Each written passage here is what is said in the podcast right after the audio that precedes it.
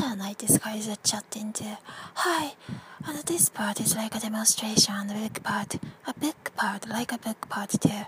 That guy, it's probably can be fun just chatting like that, but maybe working in those in tiny J Island security companies could be like that because the way he was chatting or talking the things is extremely similar.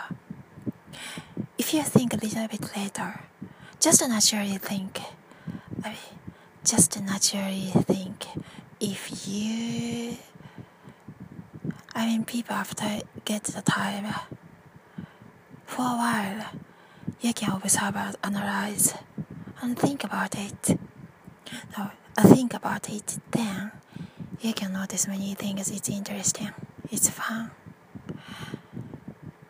Something, let's say, some of our peers in this group and or this is other LSD, other Lawrence too. When they talk about, or maybe when we chat about, when we talk about some of the name, when we think about the name, we forget the important topic other talk part, right? No, the talk part we forget. So others, let's do some of the other story shares. But it's almost already 2 minutes. Probably should go before that if came up some ideas.